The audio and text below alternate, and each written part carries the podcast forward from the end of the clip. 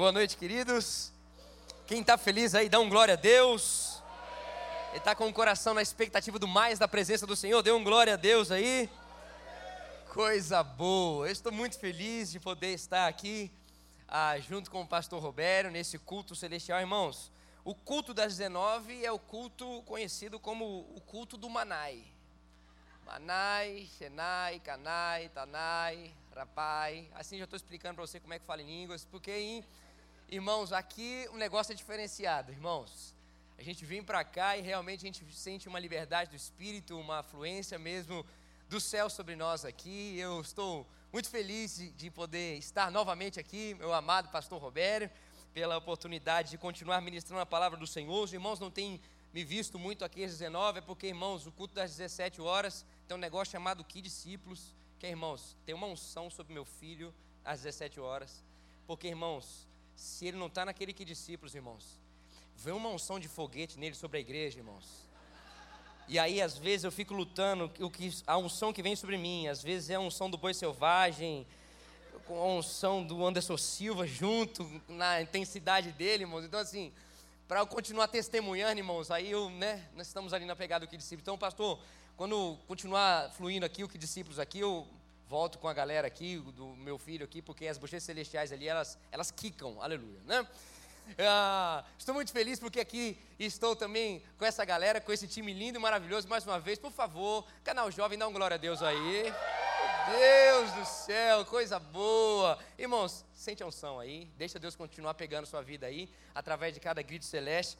Eu tenho tido a honra e o privilégio, iniciamos, iniciamos o oitavo ano ah, de pastoreio aí, de assim, de moldar, né? Eu, eu digo isso sempre quando eu tenho oportunidade de estar junto com a liderança, que eu tenho aprendido a pastorear com eles. Se tem uma coisa que eu preciso cada vez mais é compreender como pastorear de forma eficaz, como a palavra do Senhor diz, e se tem, se tem um lugar que tem me ensinado, ou tem tentado me ensinar, é o canal Jovem, e eu sou muito grato ao Senhor por essa galera que tem moldado meu coração, minha mente, tem puxado mesmo a minha orelha, e tem feito eu cada vez ah, alguém que está incomodado em permanecer do mesmo jeito, então meu coração tem eterna gratidão, certamente, ao canal Jovem por me instruir e me abençoar. E eu queria poder honrar aqui também nessa noite um casal que amo muito, que está comigo desde o início aqui e que eu, com certeza, se eu falo do canal Jovem, eu não posso deixar de falar deles. Eu queria pedir que eles viessem até aqui do meu lado. Vem cá, Paulinha, vem cá, João, por favor. Vem cá, Paulinho e João. Vocês podem aplaudir ao Senhor por a vida desse casal. Isso. Coisa linda, casal casado, coisa linda, bênção de Deus demais. Eu, eu faço questão de poder chamá-los porque ah, eles, juntamente com toda a liderança, têm pago um, um, preço árduo e têm puxado minhas orelhas, e têm me instruído, têm me amado, e têm amado e me ensinado muito mais a pastorear o canal Jovem. Então, eu chamo eles aqui para que vocês possam olhar para eles e quando vocês encontrá-los aí, esses rostinhos nas programações da igreja, vocês possam abraçá-los e possam dizer: ei, contem com a gente, que a gente está disposto a viver mesmo como corpo e como desenvolver uma juventude segundo a vontade de Deus. Então, Deus continue a fortalecer o coração de vocês, eu amo vocês, sou pirado por vocês, vocês sabem. A Paulinha é tipo quase filha minha, eu tenho um negócio, um carinho por ela muito especial. Aqui no início, quando eu cheguei aqui, ela já estava mirradinha lá no cantinho, quietinho. Eu olhei para ela e falei: Deus tem algo com você. E hoje está coordenando aí a pegada de célula e tudo mais, né, do canal Jovem. João João, cinco anos atrás, entrou no gabinete, meio gago, é, não conseguia falar direito. E aí ele começou a abrir o coração, começou a contar a experiência dele com o Senhor. E eu fui totalmente abençoado pela vida dele. E assim, então, pude unir esses dois aí, irmãos, entendeu? Irmão, ela chegou, eu vi, eu falei, hum, quem sabe ali, olha ali tem um negócio, quem sabe, talvez. Falei com a Paulinha, Paulinha, abre o olho. Falei, você fecha um pouquinho, que está muito aberto. É, é assim, em relação a ela, né? É muito aberto e tal. E aí Deus uniu, gerou, e eu sou muito grato pelo vídeo de vocês. Amo vocês, Deus continua enchendo. Esses aqui são pastores do canal Jovem, com certeza. Obrigado, Deus abençoe vocês aí, em nome de Jesus. Podem aplaudir, podem aplaudir. Coisa linda. Que tremendo. Um casal pastoral. Bom, É um desafio que foi colocado a, ao nosso coração. Você está acompanhando aí todo domingo. Eu, bom, eu também não posso deixar de agradecer toda a liderança do canal Jovem, pessoal da diaconia, pessoal do louvor, pessoal que ah, paga o preço no link pra caramba. A gente tem o Ministério de Mídias do canal Jovem. Irmãos, vem no sábado que você vai sentir a unção, continuar aqui na mesma pegada. Vem aí para você perceber como esse povo tem realmente desejado marcar essa geração. Bom, o que foi proposto pelo nosso amado pastor é de que então a gente falasse sobre desafios de cada geração. Então veio ao meu coração esse desafio de falar sobre os irmãos aqui nessa noite, sobre o desafio dessa juventude universitária. Ah, essa parte do nosso corpo da Igreja Batista do Povo que se chama Canal Jovem. Mas certamente o que eu desejo compartilhar não é um desafio somente da juventude, mas é um desafio ah, de toda a nossa sociedade.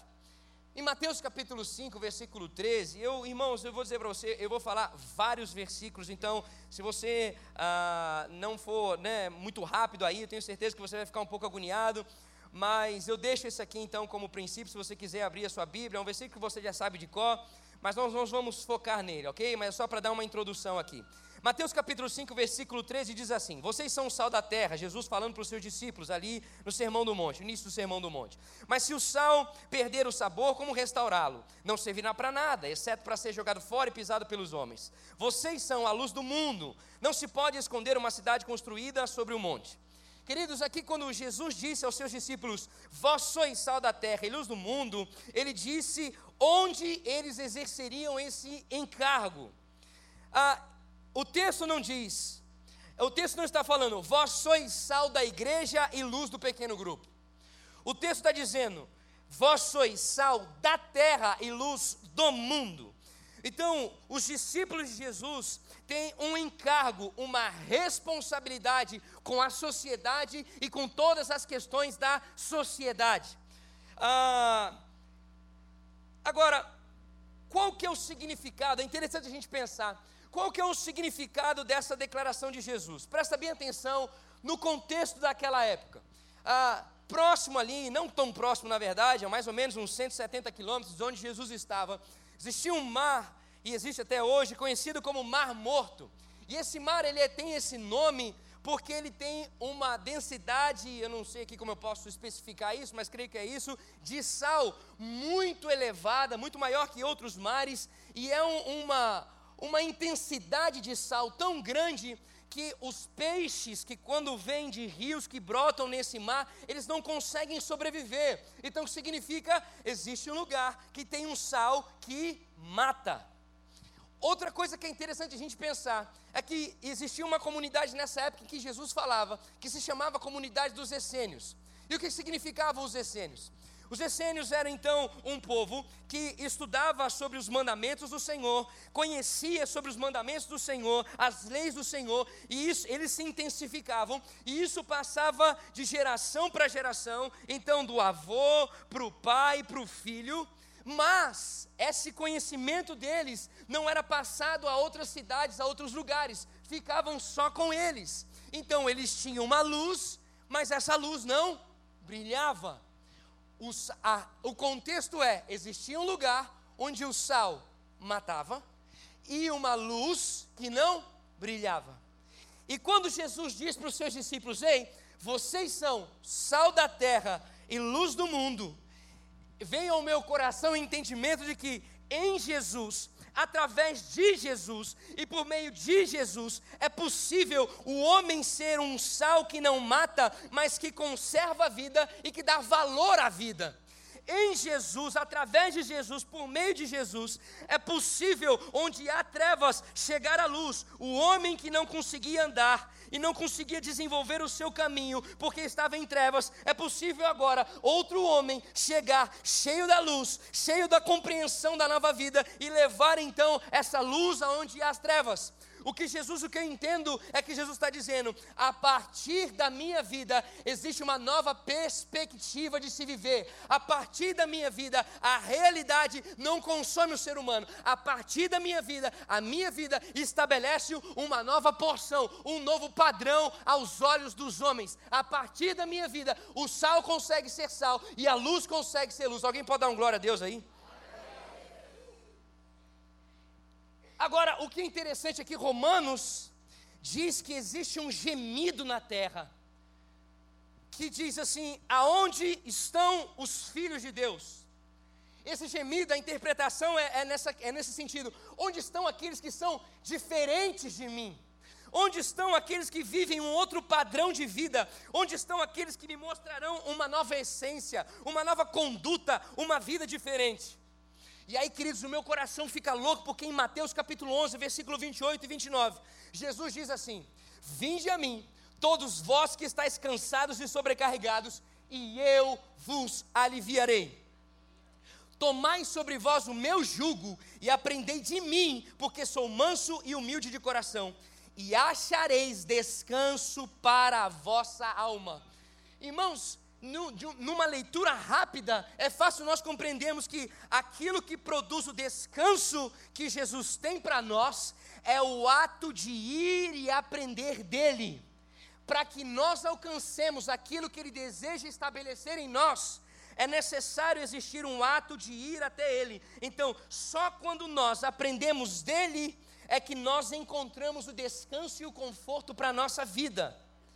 E o que, que isso implica, Igão? É que através dos verdadeiros discípulos, é que essas vidas aprenderão sobre Jesus e elas entrarão no descanso que Jesus tem para elas é a partir de verdadeiros discípulos que vivem a sua vida a partir de Jesus, através de Jesus, em Jesus, eles vão conseguir ser o sal que traz vida e a luz que manifesta a vida. Então, as pessoas que se encontrarem com Ele vão compreender Jesus, e ao compreender Jesus e ir até Jesus, eles vão encontrar descanso para a sua vida.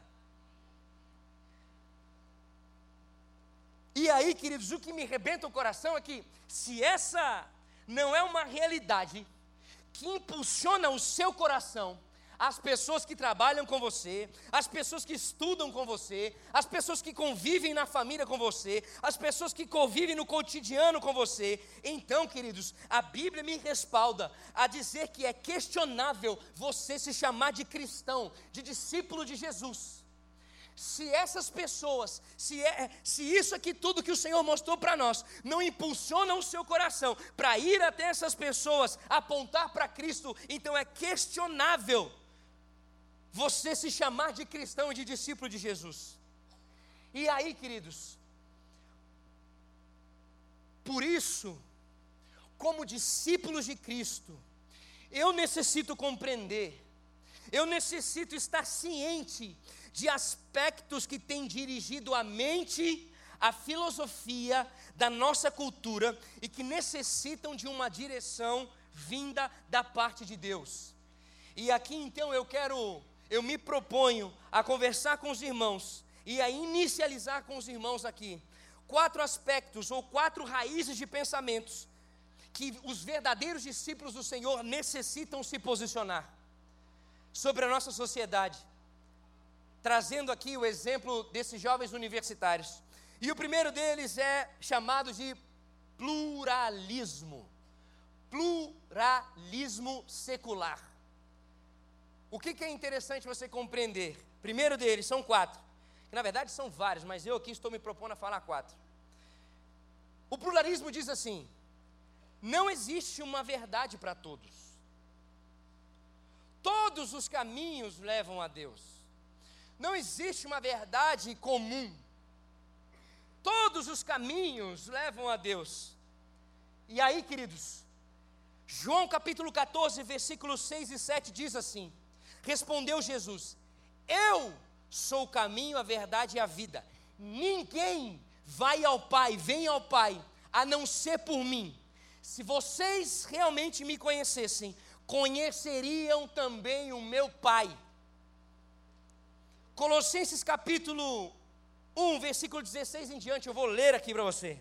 Diz assim: Pois ele nos resgatou, Jesus, do domínio das trevas e nos transportou para o reino do seu Filho amado, em quem temos a redenção, a saber, o perdão dos pecados. Jesus. Jesus é a imagem do Deus invisível, o primogênito de toda a criação, pois nele foram criadas todas as coisas no céu, na terra, as visíveis e invisíveis, sejam tronos ou soberanias, poderes ou autoridades, todas as coisas foram criadas por ele e para Ele. Ele é antes de todas as coisas e nele tudo subsiste. Ele é o cabeça do corpo, que é a igreja, é o primogênito e o princípio dentre os mortos, para que em tudo tenha a supremacia. Pois foi do agrado de Deus que nele habitasse toda a plenitude, e por meio dele reconciliasse consigo todas as coisas, tanto as que estão na terra quanto as que estão no céu, estabelecendo a paz pelo sangue derramado na cruz. Antes, vocês estavam separados de Deus e em suas mentes eram inimigos por causa do mau procedimento de vocês. Mas agora, Ele nos reconciliou pelo corpo físico de Cristo, mediante a morte, para apresentá-los diante dele santos, inculpáveis, livres de qualquer acusação, desde que continuem alicerçados e firmes na fé, sem se afastarem da esperança do Evangelho. João capítulo 11, versículo 25 e 26 diz assim: eu sou a ressurreição e a vida. Aquele que crê em mim, ainda que morra, viverá. E quem vive e crê em mim, não morrerá eternamente. João capítulo 10, versículo 9 diz: Eu sou a porta. Quem entrar por mim será salvo. Entrará, sairá e encontrará pastagem. O que eu quero dizer com isso, queridos? Só existe um único caminho para Deus. Só existe uma verdade para a humanidade. Se chama Jesus.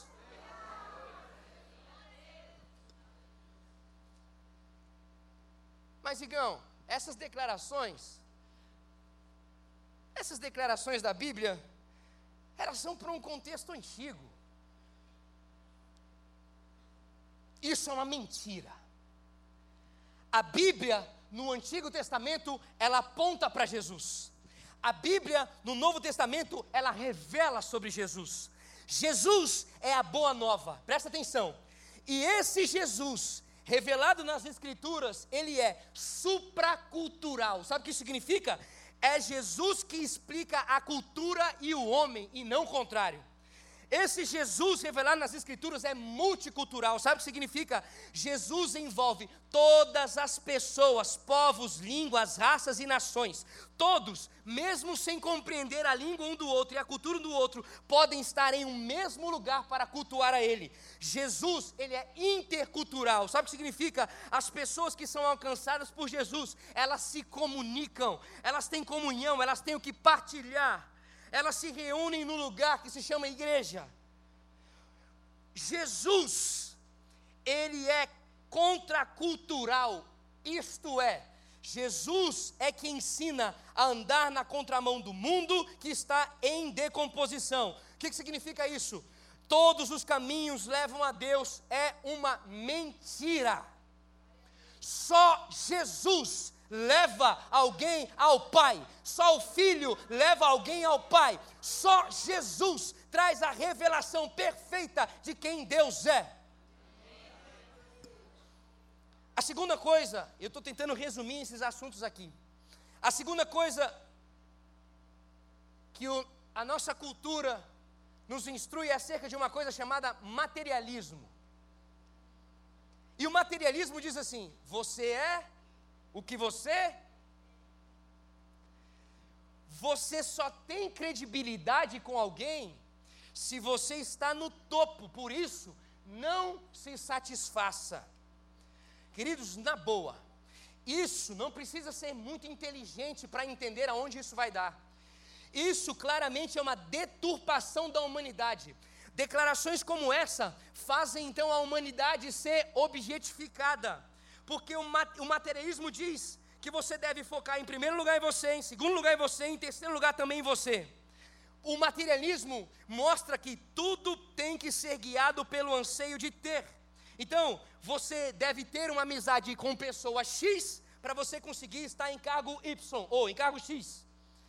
Ah, você, o materialismo fala que instrui a gente a passar por cima de quem for preciso, porque o que interessa é eu construir aquilo que eu desejo. Materialismo é um inimigo da gratidão.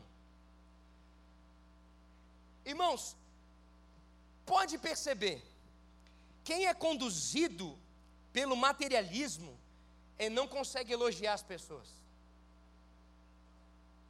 Consegue elogiar. Quem é conduzido pelo, pelo materialismo não consegue agradecer as pessoas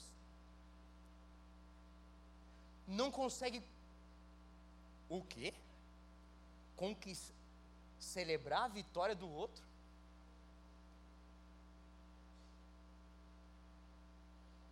O materialismo fala assim: por que, que ele conseguiu e não eu? Conduz você a pensar assim: quem tinha que estar lá era eu. Quem merecia esse negócio era eu. É uma filosofia tão diabólica, tão do inferno, que gera no seu coração um anseio de assim: que caminho que ele pegou? Esse trajeto que ele pegou? Vai começar a confiscar. Chegou lá a pessoa? Vai começar a confiscar.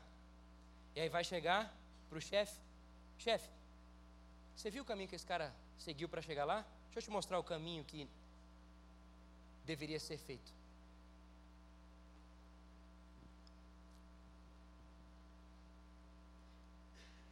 Materialismo diz que eu preciso ter para ser alguém. E aí eu vou falar uma coisa para você. Está quase certo, Pastor Roberto. Está quase certo. Porque realmente você precisa ter. Você precisa ter Jesus. Para você viver uma vida correta. Você precisa ter Jesus para você andar na humanidade de forma correta. Você precisa ter Jesus para ser gente como gente tem que ser. Escuta, queridos, eu não estou querendo dizer que o problema é você ter. O que eu estou querendo dizer é que o problema é o que, que está impulsionando você a ter nessa geração. Se você deseja ter para poder ser alguém, então jamais você vai conseguir ter paz em quem você é, porque jamais você vai encontrar resposta para a sua identidade, para a sua alegria, para a sua felicidade, para a sua paz, com alguma coisa que você conquistar aqui nessa terra. Porque tudo aqui nessa terra é passageiro, não é eterno. E se é passageiro, não preenche o grito da alma sobre a eternidade. Somente quando você se enche da eternidade é que você vai conseguir viver uma alegria, uma felicidade, uma paz, um descanso. Então, só você se enchendo de Jesus é que você vai conseguir estar satisfeito, satisfeita.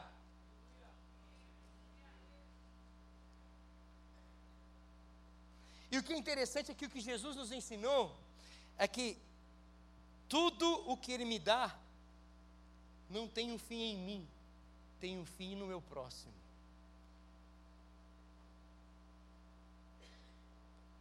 Nisto reconhecerão que sois meus discípulos, se amardes uns aos outros.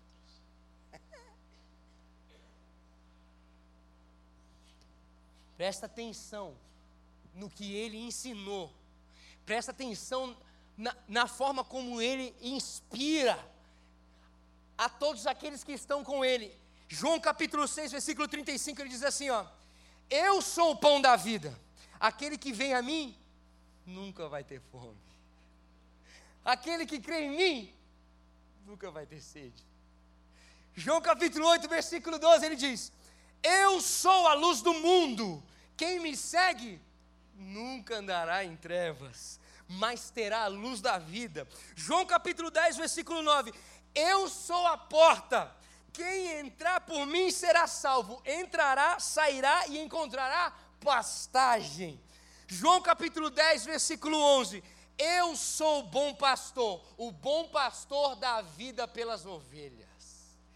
Esse é o ensinamento e a resposta de Jesus para essa esse aspecto do inferno que está sendo disseminado na nossa geração. Eu não sou pelo que eu tenho, eu sou pelo, por aquele que me tem. E se quem me tem é Cristo Jesus, eu vivo o que eu devo viver e ser quem eu devo ser. Alguém já disse que o, consumismo significa, presta atenção, comprar o que não precisa, com dinheiro que você não tem, para impressionar as pessoas que você não conhece. Vou falar de novo. Consumismo é comprar o que você não precisa, com dinheiro que você não tem, para impressionar as pessoas que você não conhece. Ei, sabe qual o ensino de Jesus? João capítulo 6, versículo 27. Trabalhai, não pela comida que perece, mas pela que subsiste para a vida eterna. Jó, capítulo 1, versículo 21. No saí do ventre da minha mãe, e no tornarei para lá. O Senhor deu, o Senhor tomou. Bendito seja o nome do Senhor.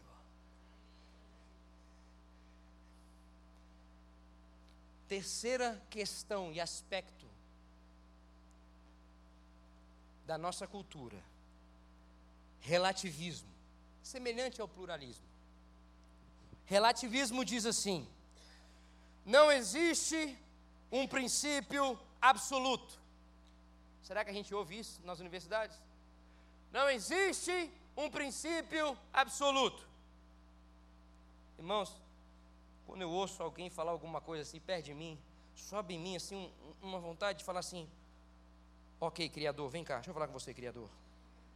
Porque para ter noção de que nada é, para ter noção de que nada existe de verdade, você tem que ser maior do que todo pensamento. Que, então, assim, você é o. O que, que o relativismo diz? A fé limita a razão. Irmãos, eu vou tentar me conter aqui. O relativismo diz: sua crença religiosa não contribui nas decisões em qualquer outro lugar fora da instituição religiosa. Eu vou responder, só um pouquinho.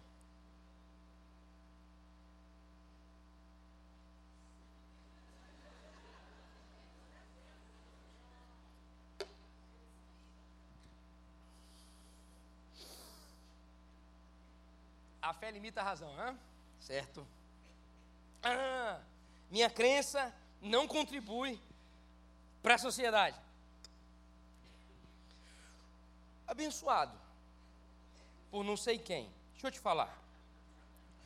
Os primeiros cientistas da ciência moderna eram todos cristãos. Eles estudavam o mundo com desejo de conhecer mais a Deus. Newton, Cuvier, Paracelso. Dois, o Êxodo com Moisés foi o protótipo para o estudo da democracia.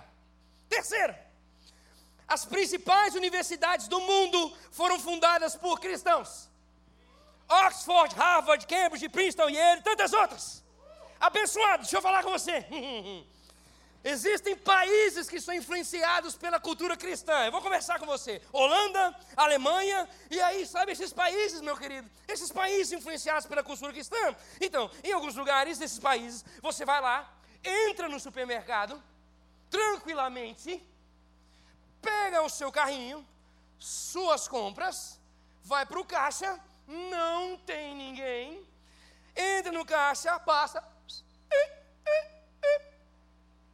não tem policial, não tem uma câmera, e você paga a sua compra e leva para a sua própria casa, influenciados pela cultura cristã. Hum. Como você me diz? Como você me diz que não é possível ser lançado na esfera pública essa questão da ênfase cristã, viver só no mundo da religião. Isso é uma mentira, isso é um engano. É através dos mandamentos que o Senhor Deus instruiu a sociedade a como se desenvolver, a como conviver uns com os outros. Foi a partir lá dos dez mandamentos que o Senhor mostrou como uma sociedade tem que se desenvolver, como que o mercado tem que funcionar, como que o respeito entre as pessoas deve funcionar. Está lá escrito para que a sociedade se desenvolva. Ele diz assim: honra o teu pai e tua mãe para que se prolongue os dias na terra. Sabe o que significa isso, irmãos? Não é que você vai viver 200 anos, não, sem honrar eles. O significado é: ou o teu pai e tua mãe, para que a sociedade cresça e se desenvolva saudavelmente. Porque honrando pai e mãe, você vai compreender o princípio de autoridade, o princípio de limite, e vocês vão se desenvolver. Agora, quando isso é furado, quando isso é lançado fora, o que acontece? Ah, veja os jornais. Se mentir para pai e mãe foi construído então mentir para policial, então mentir para professor, então apontar o dedo na cara de um, apontar o dedo na cara de outro, então roubar para o seu próprio benefício, tirar os impostos do governo com a desculpinha assim, não, mas o governo também rouba. Você vem me dizer que não tem como, isso não existe. Todas as pessoas e todo o lugar que se debruçou diante dos princípios cristãos, são lugares que se desenvolvem socialmente, são lugares que prosperam no mercado, são lugares que prosperam no olhar uns para os outros, são lugares que se desenvolvem e avançam e abençoam não só o seu lugar, mas os lugares próximos dele mesmo. Não existe, isso é uma mentira.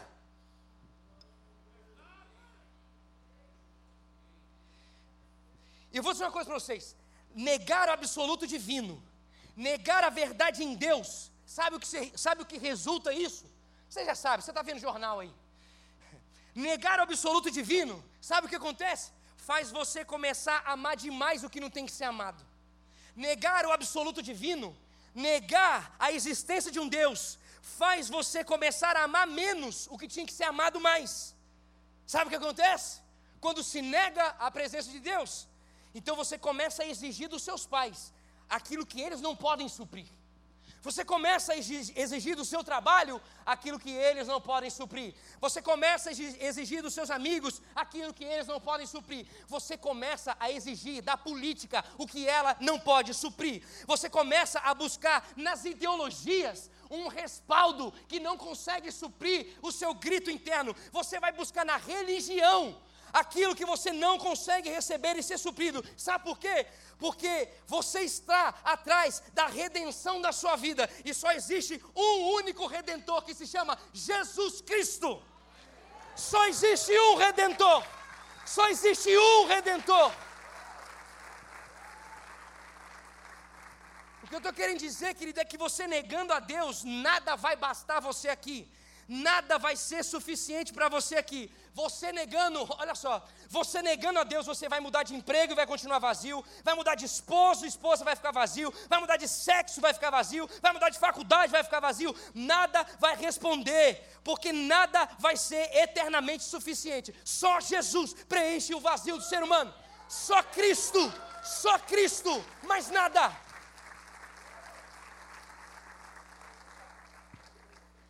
E último ponto, que senão eu não vou conseguir falar daqui a cinco minutos. Narcisismo. Tranquilo. Irmãos, narcisismo é uma história que me, me assim, eu não sei nem me expressar. Como que isso pode. Mas ok, mas está certo, é, é, verdade. Quem não está em Cristo está cego, está enganado, então óbvio que se curva porque está tentando procurar um sentido. Irmãos, olha essa história do bendito Narciso. Narciso era um jovem da mitologia grega, presta atenção, que viu seu reflexo em um lago, apaixonou pela imagem que ele viu no lago e caiu dentro do lago e se afogou, morreu.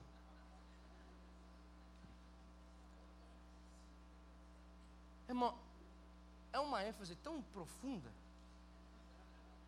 mas ela é totalmente real.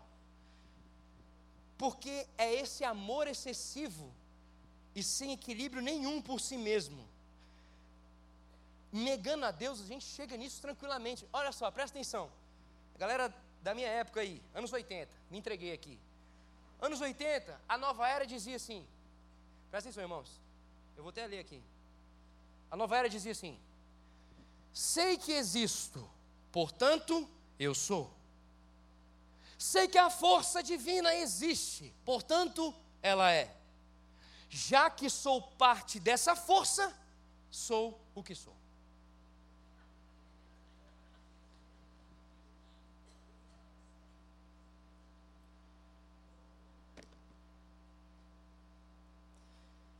Sei que, sei que existo, portanto eu sou. Sei que a força divina existe, portanto ela é já que sou parte dessa força, sou o que sou. Hum. Agora, irmãos, o que significa isso? Essa é uma declaração que entrou dentro da igreja, assim como as outras, e que eu vejo constantemente em nomes renomados aí, que embasam essa frase, o narcisismo embasa essa frase: a solução dos seus problemas está dentro de você. E aí, a única coisa que se especifica fora da igreja é que eles dizem assim: você não necessita de um salvador. O narcisismo diz: você não necessita de um libertador. Você não necessita de alguém maior e melhor. Você é o seu salvador. Ah, irmãos, eu quero pensar no que a Bíblia responde a declarações como essa. Salmo 51, versículo 5 diz assim: Eu nasci em iniquidade, e em pecado minha mãe me concebeu. Salmo 14, versículo 3 diz assim: Não há quem faça o bem, não há um sequer, não tem um ser humano sequer que faça o bem. Romanos capítulo 3, versículo 23. Todos pecaram e estão destituídos da glória de Deus. Irmãos, sendo bem rápido aqui, significa que nós nos tornamos incapazes de fazer o bem tudo em nós foi afetado pelo pecado. Isso significa o nosso intelecto, as nossas emoções, os nossos desejos, os nossos corações, os nossos alvos, a nossa motivação, a nossa natureza, ela está afetada pelo pecado. Não existe, não existe ser humano que consiga ser suficiente para si mesmo. O ser humano está afetado pelo pecado. Agora, Deus, por ser bom, por ser amor perfeito, amou o mundo de tal maneira que fez o quê? Enviou Jesus para que todos nós enxergássemos o quão distante nós estávamos de Deus. E para por meio de Jesus, a comunhão da humanidade com Deus fosse restaurada, fosse realinhada. Então, Jesus nasceu como homem para ser o representante de uma obediência a Deus. E aí, queridos, Romanos capítulo 5, versículo 19 diz assim, ó: Como pela desobediência de um homem, muitos foram feitos pecadores, assim também pela obediência de um só, muitos serão feitos justos. Hebreus capítulo 2, versículo 17 diz assim: Isso quer dizer que foi preciso que Jesus se tornasse em tudo igual aos seus irmãos, a fim de ser o grande sacerdote deles, bondoso, fiel no seu serviço a Deus, para que os pecados do povo fossem perdoados. Como que o ser humano então consegue alcançar essa redenção se ele não consegue construir a sua vida, se ele não está com o Espírito Santo, que é o único que caminha para a vida, se ele está em morte? Como que ele então consegue? Se o Espírito Santo sopra nele e ao soprar sobre ele, faz com que ele consiga olhar para o Senhor e ao olhar para o Senhor, ele consiga fazer o que está escrito em 1 João capítulo 1, versículo 9: Se confessarmos os nossos pecados, ele é fiel e justo para nos perdoar de todos os pecados e nos purificar de qualquer injustiça. Deus diz em Isaías 43, versículo 25: Sou eu, eu mesmo, aquele que apaga as suas transgressões por amor de mim e que não se lembra mais dos seus erros e pecados esse Deus que diz em Hebreus capítulo 10, versículo 17: dos seus pecados e iniquidades não me lembrarei mais.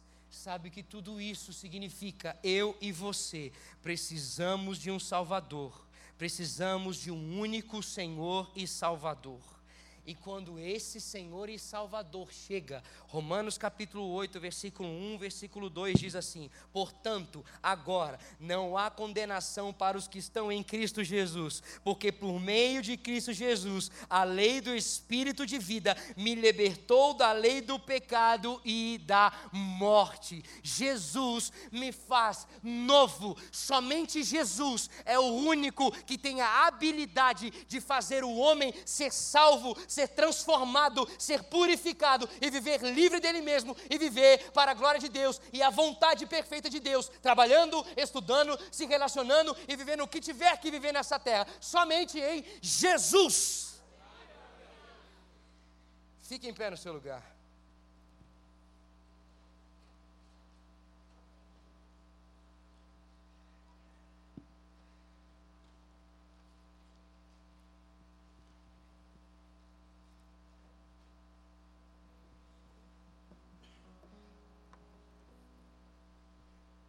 Ninguém tem poder de vencer os seus vícios.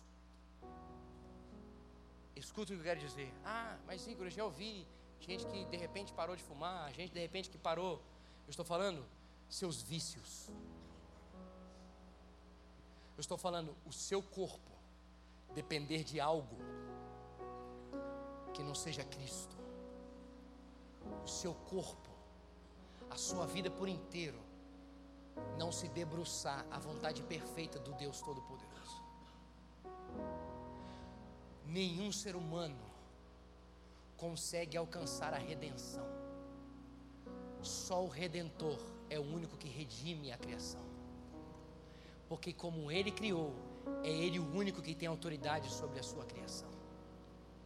Você não tem poder de dizer para o seu corpo: seja curado em meu nome agora. Mas se você clamar o nome de Jesus, o seu corpo pode ser curado se for o propósito dele. Você não tem poder de dizer que essa situação seja mudada agora. Mas se você clamar, Senhor, em teu nome, faz a tua vontade perfeita, do jeito de Deus vai ser transformado. Ninguém tem o poder de mudar nada. Por isso, todos os seres humanos carecem de um Salvador. Porque se não estão em um Salvador, diz a própria palavra do Senhor, estão em morte caminho de morte. Porque a vontade da carne é morte, e somente a vontade do Espírito é vida. Por isso, nós, como discípulos de Jesus, necessitamos nos posicionar e gritarmos a essa sociedade que está enredada por esses aspectos e muitos outros aspectos que estão consumindo e tentando abafar a existência de Deus e a grandeza de Deus. Mas nenhuma arma forjada contra o propósito de Deus em nós há de prosperar. Mas nada e ninguém consegue abalar ou tirar ou diminuir a grandeza do Deus que é o Criador de toda a terra. O nosso Deus é de eternidade a eternidade. Por que, que eu estou dizendo tudo isso, queridos? Porque o meu anseio é que o seu coração saia daqui queimando pela presença do seu Senhor. É que o seu coração saia daqui compreendendo o que tem estado na cabeça dos jovens universitários e que existe uma resposta. E que então nós jovens venhamos a abrir a boca e declarar, mas também você que já não é mais tão jovem, venha abrir a sua boca e edificar o coração de um jovem, apresentando o único e suficiente Senhor e Salvador. Mas para que você, no nome de Jesus, abra sua boca no seu trabalho, na sua família, aonde for, e comece a sinalizar uma pergunta que o mundo tem feito e o mundo mesmo não consegue responder. Mas em Cristo Jesus existe a resposta porque ele diz: Eu sou o caminho, a verdade e a vida.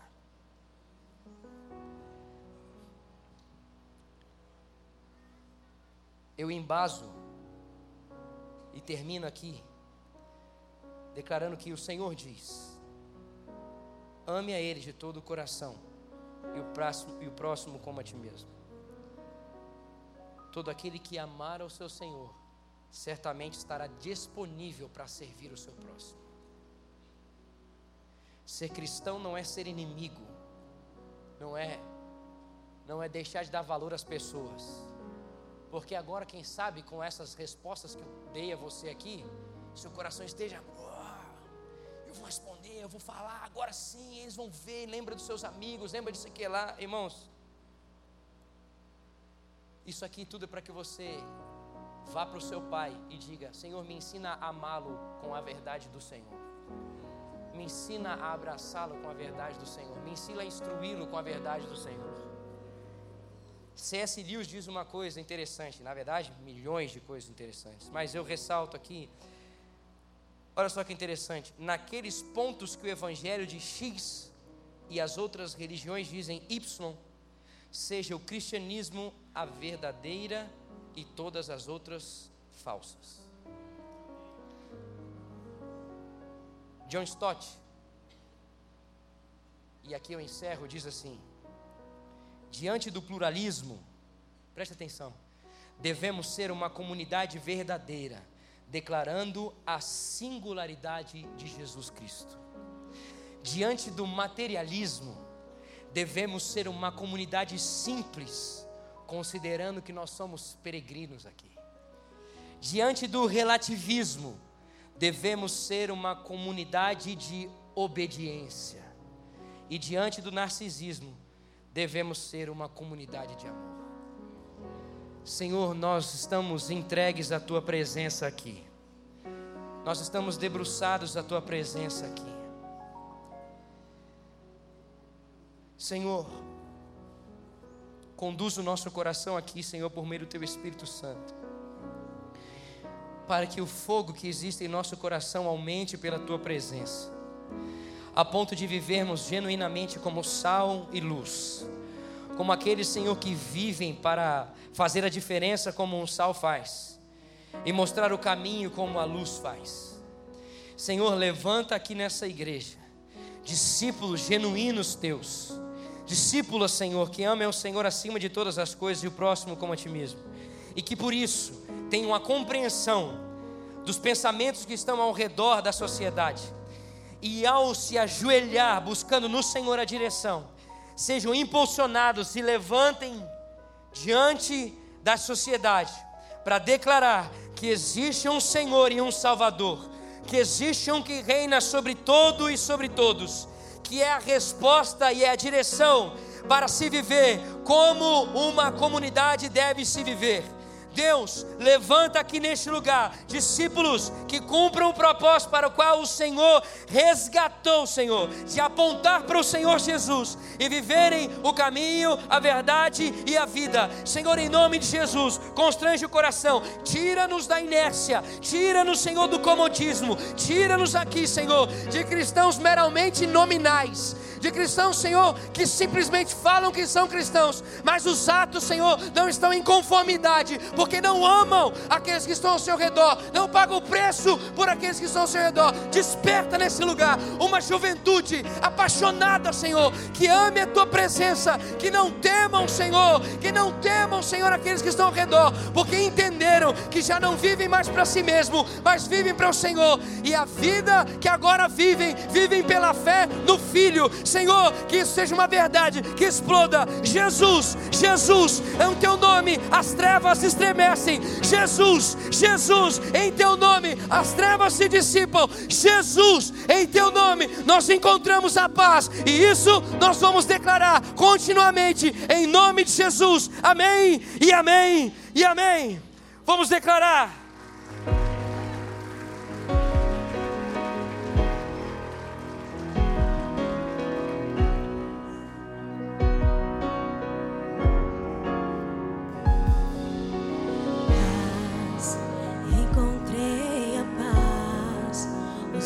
Cessarão ao ouvir sua voz, paz que acalmou o mar, e as ondas cessarão com o poder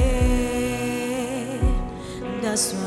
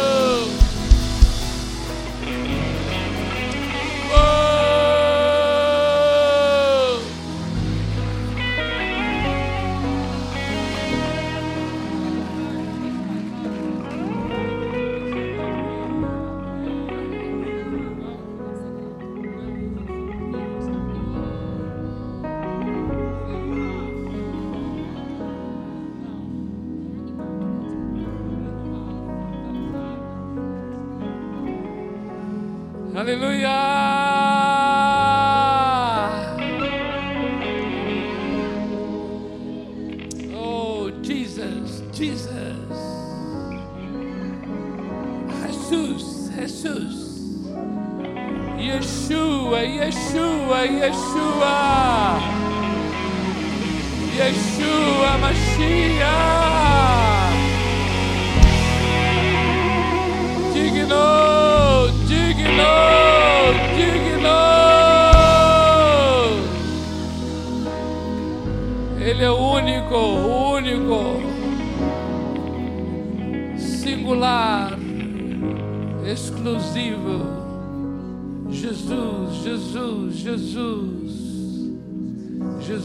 Exaltado hoje aqui, viu?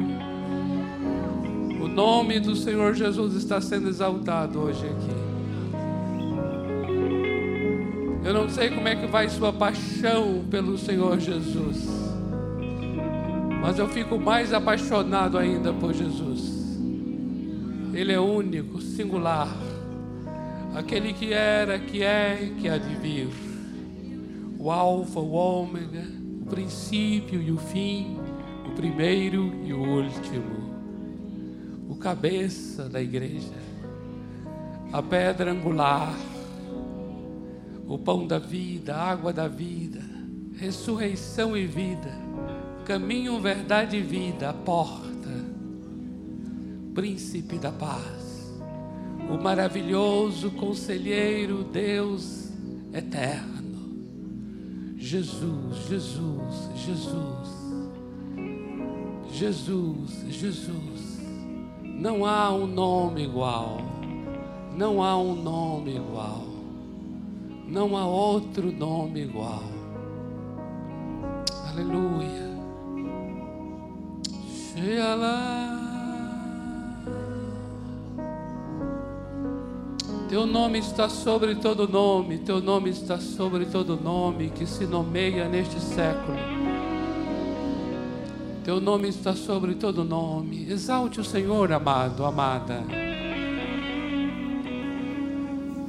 Vamos declarar isso, que o nome dele está sobre todo nome. Ele está sentado à direita de Deus Pai. É o Cordeiro de Deus que venceu, que venceu, está à direita do Pai. A quem pertence a salvação, a honra, a glória, o louvor, o poder, as ações de graças, a força, a sabedoria e o domínio pelos séculos dos séculos. Ele é aquele que está acima de principados e potestades. Ele domina sobre tudo e sobre todos. Yeshua Machia, Yeshua Machia, ungido de Deus, o Messias, exaltado nesta noite exaltado, exaltado neste lugar, majestoso, excelso, digno, digno, digno, digno. Não há outro nome igual, não há outro nome igual, não há outro nome igual, não há outro nome igual.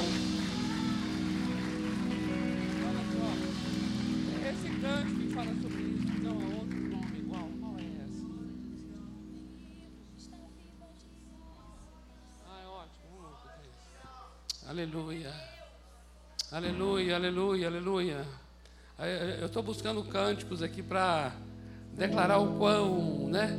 O quão o Senhor Jesus está exaltado, exaltado, magnífico, magnífico, exaltado. Vamos ministrar mais um agora aqui, que é sobre. Foi o primeiro que foi ministrado aqui, não foi? De que ele está vivo, vivo, assentado à direita do Pai. Aleluia, aleluia.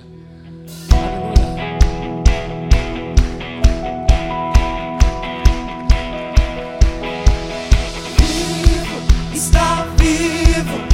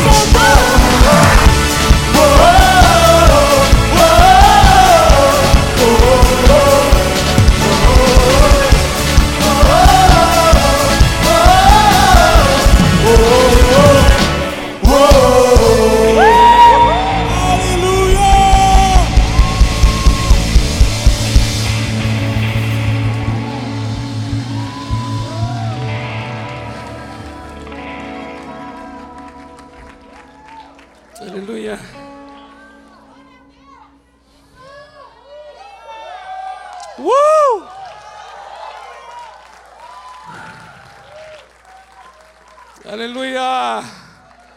Amado, eu, olha só. Eu abençoo tua semana. Amém?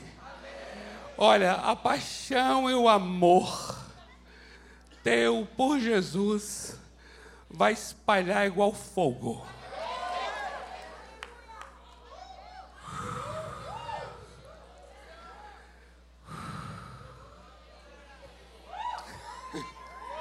Tem, uhul! Tem, tem que ter fôlego. Canal jovem tem que ter fôlego. Amados, olha, estamos num.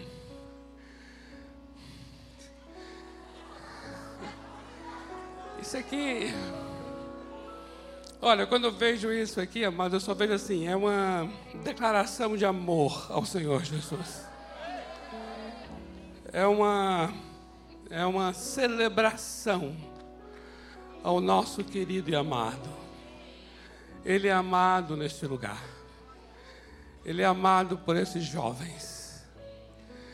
E nós cremos que esse amor vai se espalhar e vai quebrantar corações.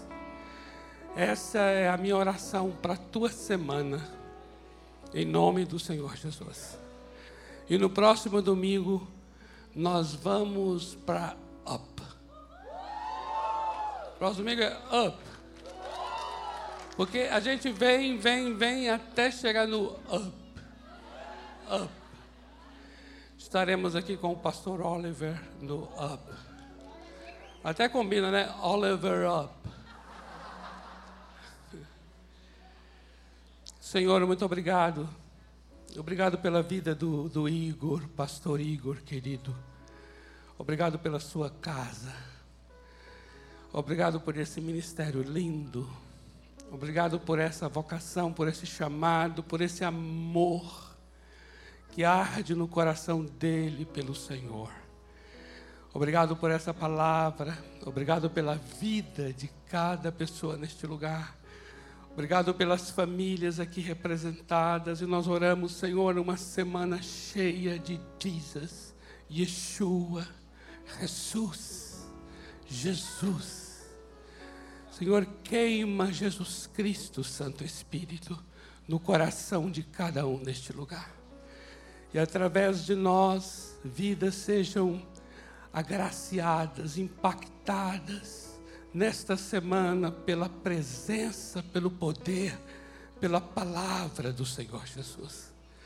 Através de nós, Senhor, através de nós, a singularidade do Senhor Jesus, a exclusividade do Senhor Jesus, a simplicidade do Senhor Jesus, a soberania do Senhor Jesus, a graça, o amor, o bom perfume do Senhor Jesus alcance aqueles com quem estaremos nessa semana, para o louvor da tua glória, em nome do Senhor Jesus. Amém. Amém, amado. Glória a Deus. Olha, dá um abraço aí bem apertado nessa pessoa que está próxima de você. Glória a Deus, glória a Deus.